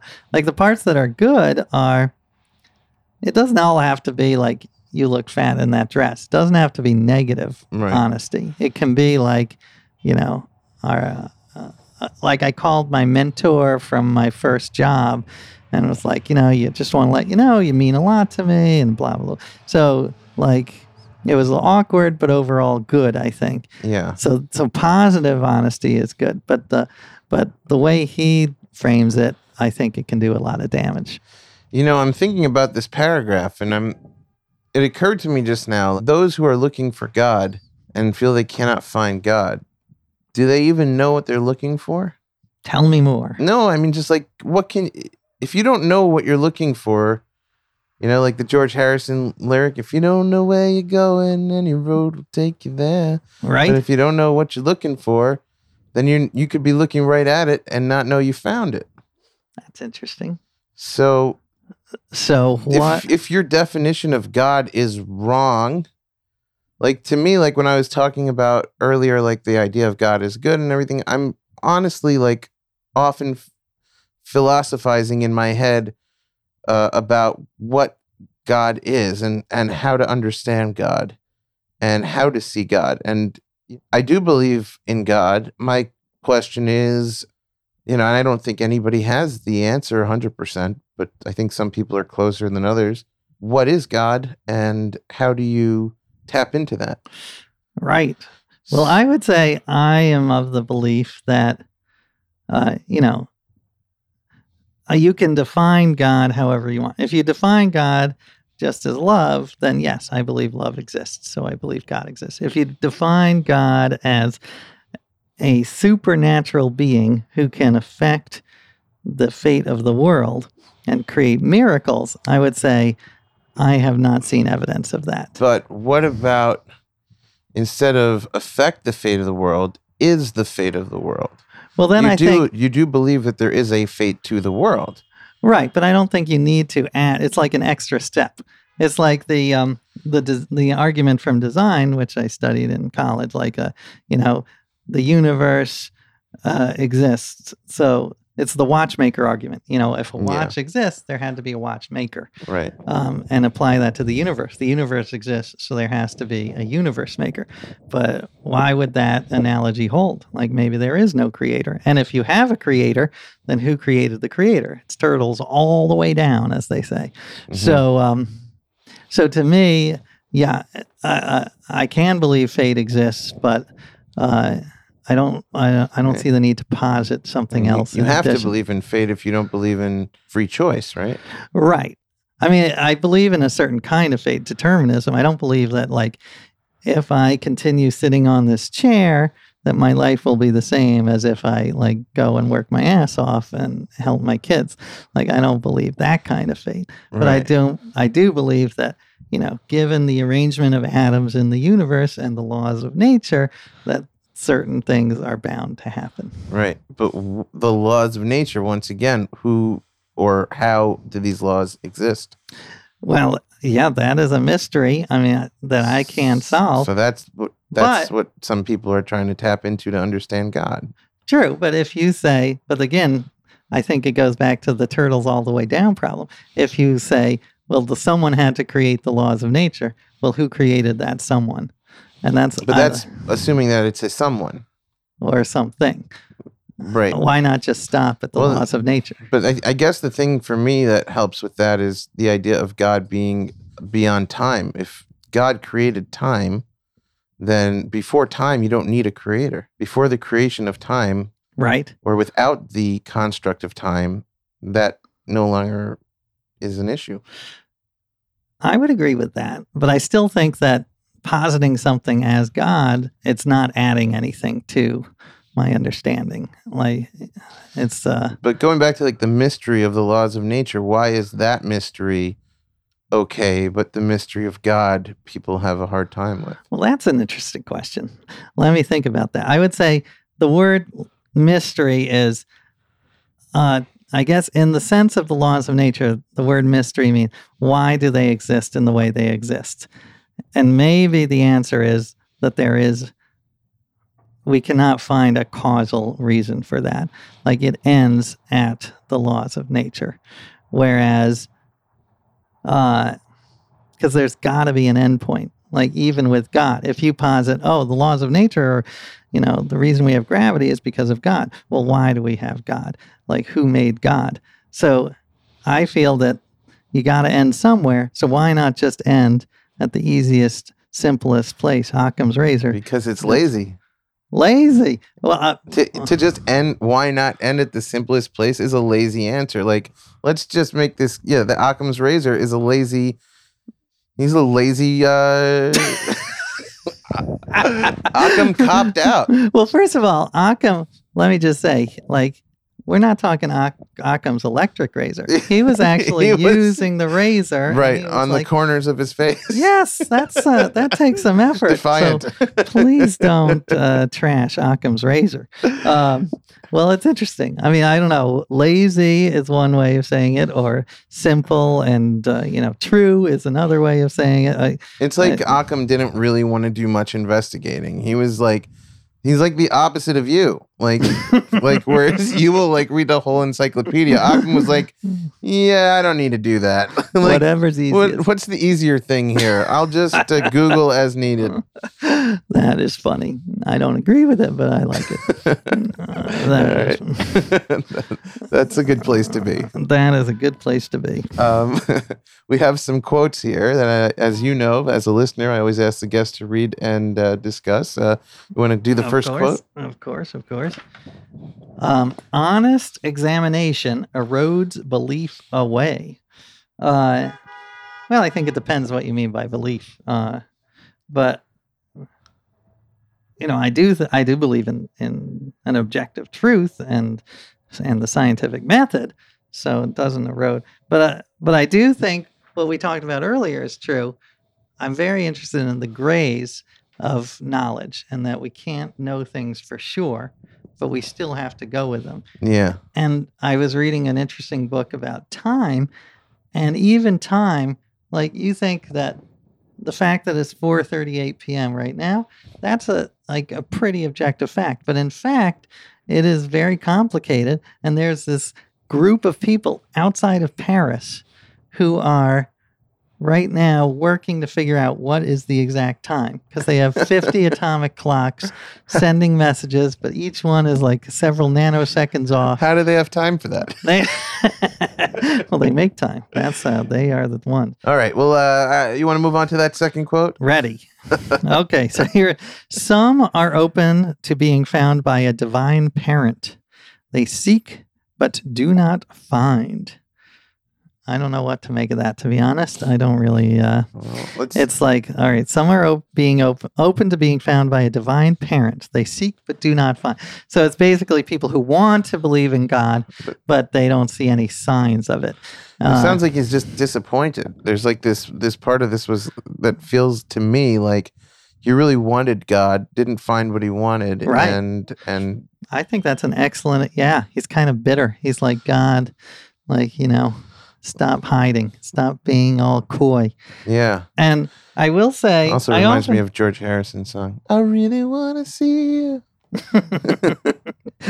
that guy could have been God. I, I am a big fan of him. He's my favorite Beatle. I Mine used too. to be like like you. I used to love John Lennon. And then I switched over to Harrison.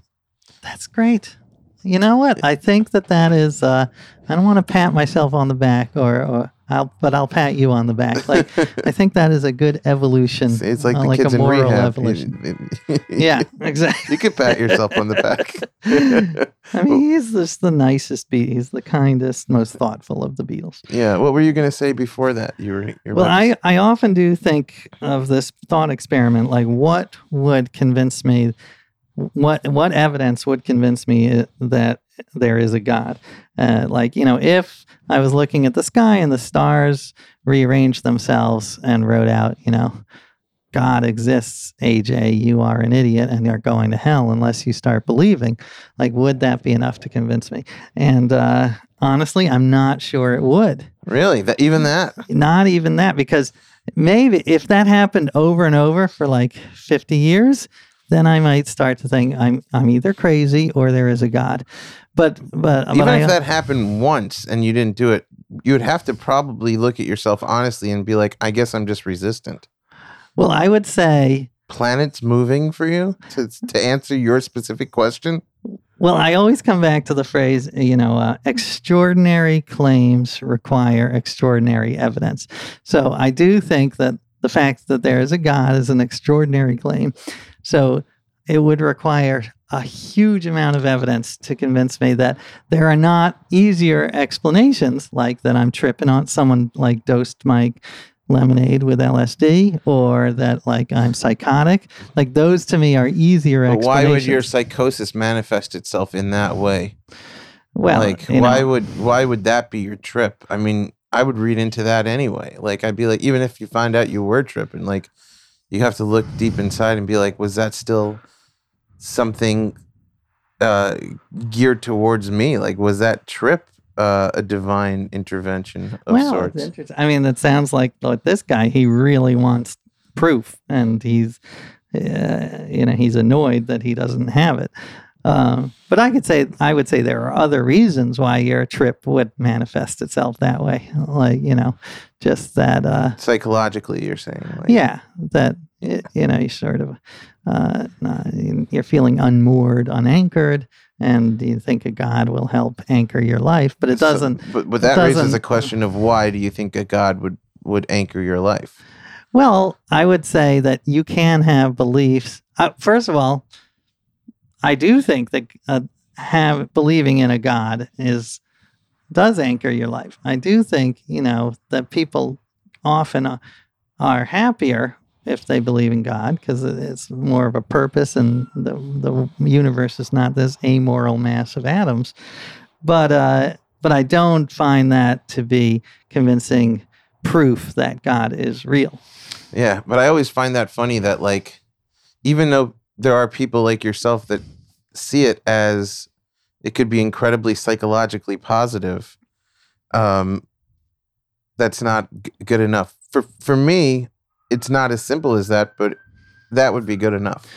Because Right. like if I if you if I found like a really comfy chair, you know, and you told me that's not a comfy chair and i'm sitting in it and i'm like well it feels comfy to me i don't care what you think i found a comfy chair you know like well, it is a fascinating question of like what if I could choose right now and say I uh, my future self will become a believer and I will be happier.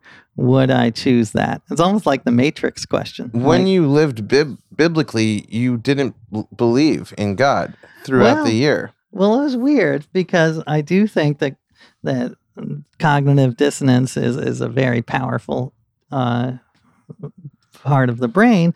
So when I I was praying five times a week, five times a day, I sort of started to believe in that thing I was praying to because I couldn't just hold these two propositions in my brain. It was like it was too much. interesting So, so I definitely uh, experienced points during that year when I believed because I was acting uh, as if I believed.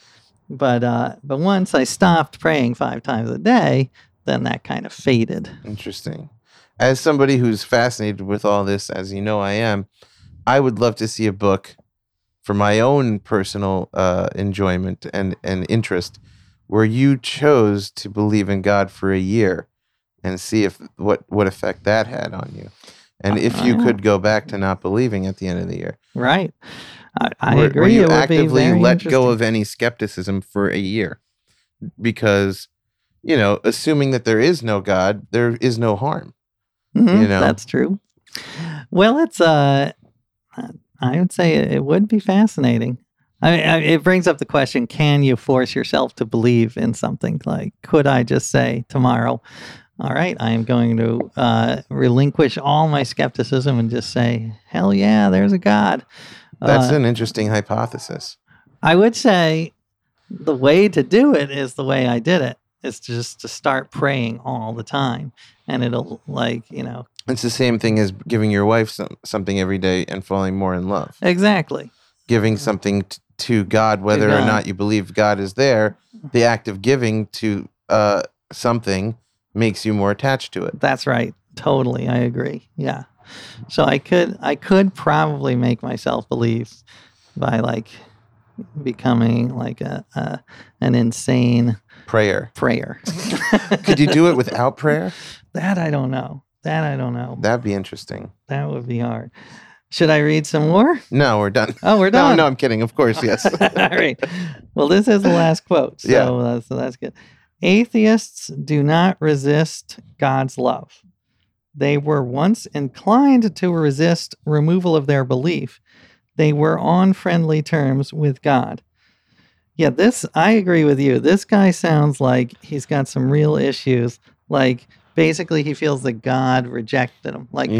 God was not, you, you know, the you're not, he's not that into you. yeah. Like this guy feels like he has some real residual bitterness. I think, That, yeah. That like he had a crush on God and God was like, it's like he's writing about a, a chick uh, trying to get her attention. yeah. And it's You like, know? let it go, dude. Let it go. Yeah. Uh, yeah, to me, he's motivations for his atheism are a little suspect that he's so angry at God. But again, He's he's still alive. I, I'd love for him to write into the show. he sounds wonderful and fascinating. So let me say that. Uh, Yeah. But I don't want, so I don't want to get in trouble uh, with him. But I, I would love to hear why it was so important to him. From these little snippets, anyway, it does seem yes, That's true. Yeah, we Yeah. are totally distorting his life's work. yes, So uh, with some snippets, which I have no problem with doing on this show. Mm, It's always great. to me less interesting that we get it right than that we get something out of it. That's you know. interesting. Yeah. Uh, well, that was fantastic. I loved it, and you have converted me. I am now a an Orthodox Jew who believes in God. It certainly wasn't my intention. Get out now. No, I'm kidding. I I love it. I, I you know I'm I'm very happy with my choice. Well, there are a lot of studies, you know, that religious people live longer uh, because you are in a community, and uh, you know. So I I don't deny the the many many positive benefits. And anything negative I found about it, I just st- got got away from. Like That's the way to do it. If I found something I didn't like, cut it out. Uh, or you know, I took the time to explore it and made.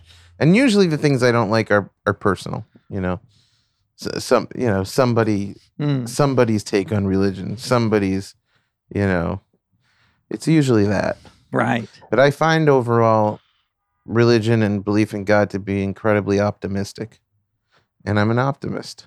That's wonderful. Listen, if it makes you a better person, uh, which uh, it sounds like it does, then I think that uh, the benefits might outweigh the costs. Yeah. Again, the comfy chair. if it's working, you know, for me, I'm not so concerned with the science. Right. Totally. Um, look, it was a pleasure talking to you. I had a great time. Thank you for coming over and uh, for allowing me to be lazy. And uh, uh, I loved our conversation. and uh, I'm honored to have you as a listener. The new book again is called It's called Thank You All. Thank you all. and and and again, what is that uh, one about? I think you That's the mentioned it. one where I take my coffee and I thank Yes, every everybody. single person. That's awesome. I'm really looking forward to that. Thanks, Danny. I am just, and thank you again for being part of the Global Family Reunion. Yes. Thanks, cousin. Thanks, cousin. All right, everybody, thank you so much for tuning in for that talk. Thank you to Mr. AJ Jacobs. Go and pick up all of his books.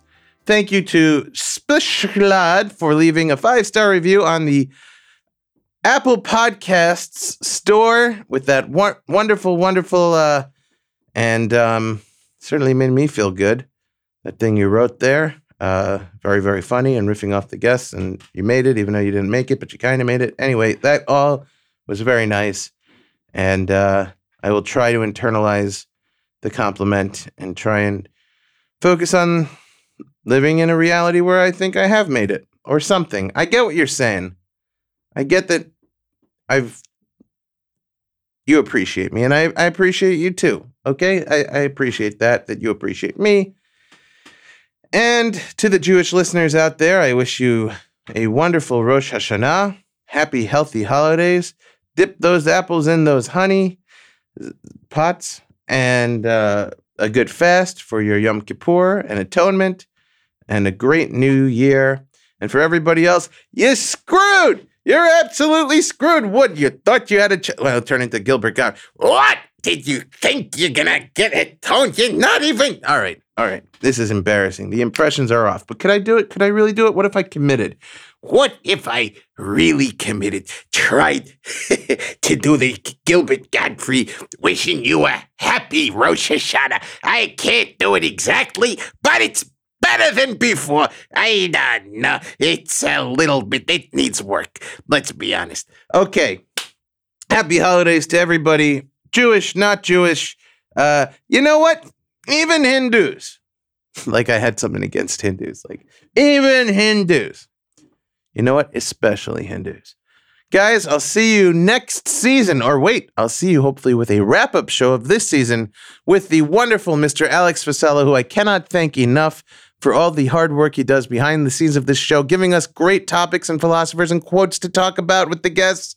He makes the show as beautiful a tapestry of audio as it is. And you know who cleans up that tapestry and makes it shine? Mr. Logan Heftel, who's been with us since episode one, and we love him. Thank you, both of those guys. Thank you to both of those guys. And thank you to all of you for tuning in. Hey, guess what? You could help grow the show. You're like, me? Grow the show? I've got so much on my plate already. Take it easy. It's not asking a lot. I don't know, Lobell. What are you thinking here? I'm thinking tell folks about the podcast because if we could re- reach, here's the thing I found out. I'm like, this is a lot of work, this podcast. I love it. A lot of you love it, and I don't want to stop that. But wouldn't it be nice? Wouldn't it be nice if I could make some money? I got a kid coming and I wouldn't have to beg you guys. I could have ads on the podcast. So I approach the advertisers and I say, look, we've got between 20 and 80,000 downloads per episode. They're like, but how many downloads do you average within the first 10 days of the episode coming out? And I'm like, 10,000. And they're like, that's the lucky number. Let's do it. 10,000 advertisements, money, everything's going to happen. Boom, bam, boom.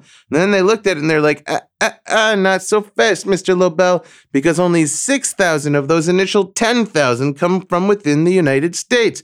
And that's the number we care about. So, all those guys in the UK and Australia and Canada and the two people in Saudi Arabia that listen, they don't count for advertisers. So you got to get that number up another 4,000 US downloads per within the first 10 days per episode. So I'm like, yeesh, how am I going to do that? Unless I turn to the people and say, let's make a movement out of this. We're all in it together. You, me, you, him, her, them, everyone. Share the show, talk about the show, post about the show, tweet the show, Facebook the show, Instagram the show, other social media that I'm not aware of because I'm not hip enough to know about the show. Please get the show out there. And of course, leave five stars and a nice review. I'll see you next season, or at least with the wrap up with Alex Vasella. You don't want to miss it. Thanks for tuning in, everybody. Bye for now. So long. Adios. Talk to you later. Hopefully sooner. Bye bye. No, don't leave. You have to go. Podcast's over.